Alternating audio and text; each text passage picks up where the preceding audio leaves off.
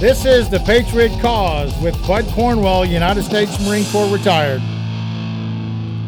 Welcome back, Patriots. This is the Gunny, and you're on the Patriot Cause. Thank you very much for listening to the show.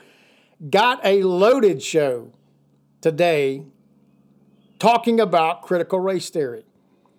I did some research on it, deep research, because I wanted the truth to understand exactly what it is and why the education system has all this hype about it.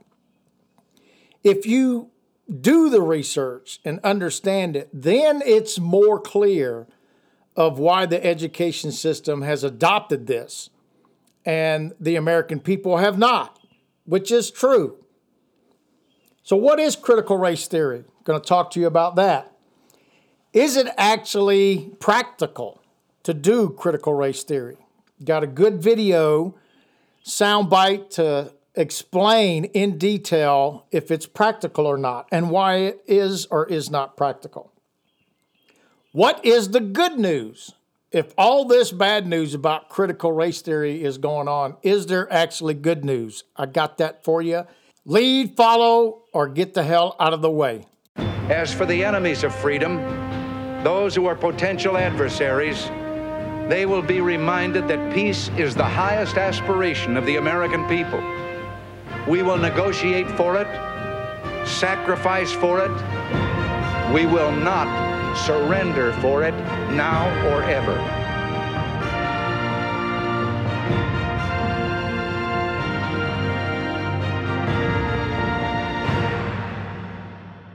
Exactly what is critical race theory? That's a loaded question because it depends on who you ask. If you ask a professor slash doctor that is in this critical race theory world, they're going to give you one answer. If you ask an American citizen that knows for a fact there is no systemic racism in America, you're going to get a different answer. But let's understand the definition and how it came about. I found a website called criticalrace.org, and it's critical race training in education. And they have tons of information about critical race theory and training. And this is what they have to say about what critical race theory is an outgrowth of the European Marxist school of critical theory. Critical race theory is an academic movement which seeks to link racism, race, and power. Unlike the civil rights movement, which sought to work with the structures of American democracy, critical race theorists challenge the very foundations of liberal order, such as rationalism, constitutional law, and legal reasoning. Critical race theory argue that American social life, political structures, and economic systems are found upon race, which, in their view, is a social construct. Systematic racism, in the eyes of critical race theory, stems from the dominance of race in American life. Critical race theorists and anti race advocates argue that because race is a predominant part of American life, racism itself has become internalized into the American conscience. It is because of this, they argue, that there have to be significantly different legal and economic outcomes between different racial groups. The bottom line is they're saying that the overall structure of America is racist. That's the foundation that they put this critical race theory on. And it's absolutely wrong. It's tremendously wrong to think that this country was founded on racism. But that's what they have to have to prove their critical race theory is a foundation of racism. If the foundation doesn't exist, they have no theory. So they developed it, they created it, so they could have critical race theory. So, what is it in practical sense? Well, I got a clip. It's about seven minutes long, but it's great, great way to explain what critical race theory is. Take a listen to this. You're in a conversation and someone says, Critical theory helps identify and end oppression. So anyone who cares about putting a stop to oppression should support critical theory. What would you say? Critical theory is the idea that any human society can be divided into two groups those who have power and those who don't. According to critical theory, those who have power always oppress those who don't. Therefore, any institution, relationship, and belief system established by those in power is best understood as a tool of oppression. The categories of oppressor and oppressed can further be divided into smaller categories based on things like race, gender, religion, immigration status, income, sexual orientation, and gender identity. Whether you are an oppressor or one of the oppressed is determined by your group identity. As a result, almost everything, including institutions like police, government, religion, and the family, are tools used by some to oppress those in other groups. Although all of us should care about ending unjust oppression, critical theory is not helpful in doing this, and here are four reasons why. First, power and oppression does not explain everything. Critical theory says that power is the best way to understand everything. But is that true? Some relationships have a clear hierarchy, like employers and employees, or teachers and students. Some institutions, like governments and the police, also represent power. But power dynamics are not the best way to understand everything. Relationships, like parenting and marriage, are best understood in terms of love and respect, not power. While everything is capable of corruption, institutions like hospitals are not best understood as tools of oppression either. Things like mathematics, science, and even theology should be analyzed in terms of truth, not power. Assuming that every institution or field of study is a tool of oppression denies us the opportunity to learn what they have to teach us. Oppression exists, but reality is not that one dimensional. There is malice, but there is also love. Exploitation is real, but so is charity. Viewing everything as a tool of oppression misrepresents the world as it is. Which leads to the second point. Power and privilege are relative concepts. In critical theory, things like race, sexual orientation, and gender determine whether we are part of the oppressed or one of the oppressors. While we are all unique, characteristics that may be an asset in one context could be a liability in another. For example, what makes you privileged in New York City may make you oppressed in Iran. Individuals who are privileged in a meeting of the Southern Baptist Convention may be oppressed across the street at a gathering of the Human Rights Campaign. Reality doesn't support the idea that a person will always be oppressed because of X or always be privileged because of Y. In the same way, the idea that all women, all Chinese people, or all Muslims have the same experience just isn't true. Which leads to the third point. Lived experience is not an infallible guide to truth. Critical theory argues that the lived experience of oppressed groups gives them unique insights into truth that should not be challenged. While everyone deserves to be heard, no one should be above critique because we are all capable of being wrong. Does an allergic reaction to vaccines mean I have an unchallengeable access to truth about vaccine safety? Does a religious experience give rise to an unchallengeable claim to truth about religion? Every parent understands that it is very possible to feel oppressed without actually being oppressed. Our experiences are important, but they are not all that's important. In a broken world, experience leads us away from truth as often as it leads us to it. Our experiences should be understood, but one reason life is best lived in community is that we are all capable of misunderstanding our experiences.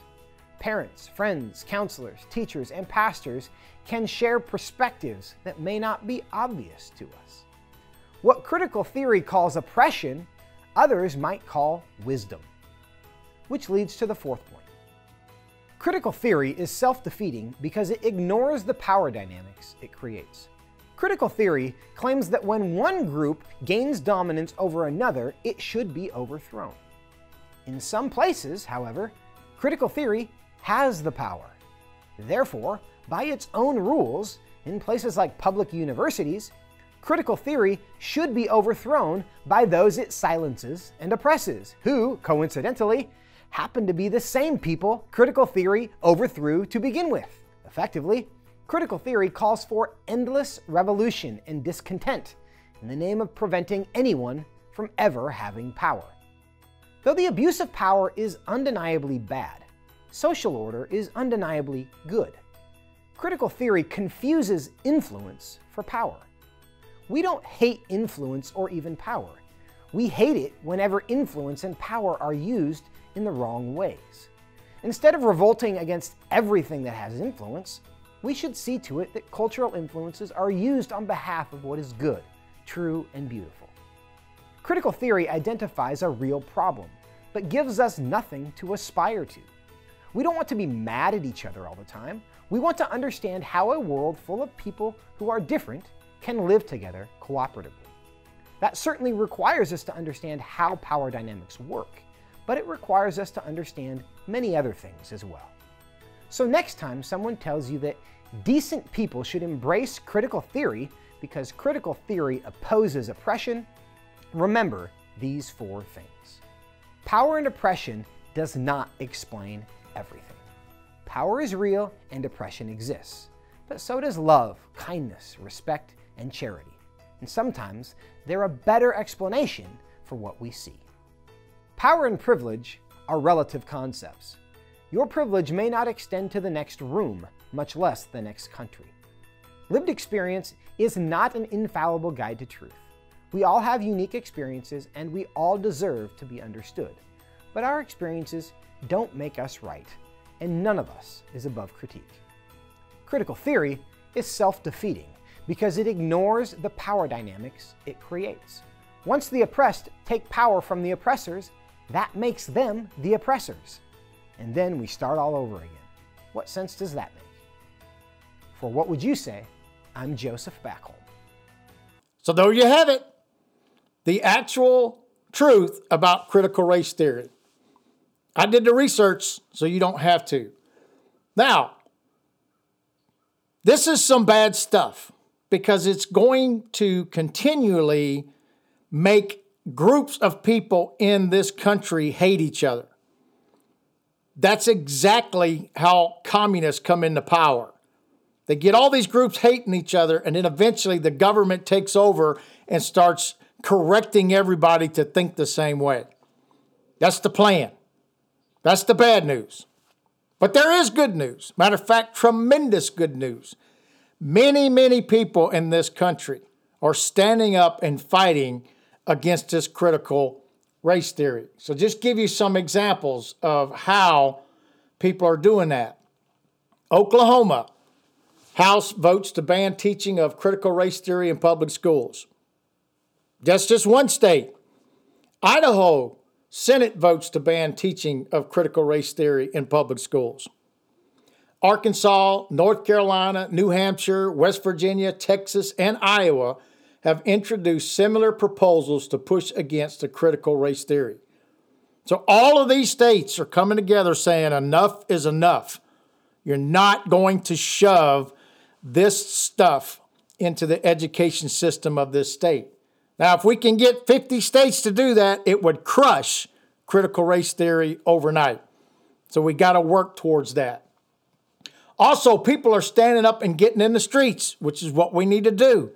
In New Hampshire, they had a rally that urges schools to stop teaching critical race theory. Over 100 people showed up, lots of people that are experienced in this critical race theory, and it was a great event. We need many, many more of those happening throughout the United States. Also, there are many groups, parent groups, that are standing up, grassroots in this country, all over all states. New Jersey, New York, California, It's not just in a conservative state, it's everywhere. People are saying enough is enough. And there's one organization that is absolutely great.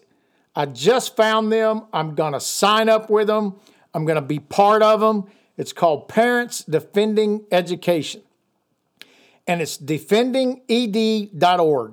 Defendinged.org. So if you want to learn more about how we can help and get involved and get in the grassroots of changing this conceptual bad idea of critical race theory in our schools, we're the ones that are going to have to stop it. Biden and his ridiculous speech talked more and more about whiteness and racism in this country. That's the agenda that this absolute corrupt government is pushing because they have power and they want the power. And if people can listen to them, then they have control over you, control over the education system, and then they're going to tell you what to think. And once they get everybody thinking, it is no longer a free society, it's a country of tyranny, and it turns into communism overnight. And our government as we know it, the three branches, will be destroyed and you'll have the government and massive corporations running this country instead of you running this country and your family and your schools and your kids' brains. That's how important it is. But like I said, the good news everybody's standing up. So I'm asking you show up, stand up, speak up, get out there, talk to your school boards, find out what they're teaching, and stop it. This is the gunny out.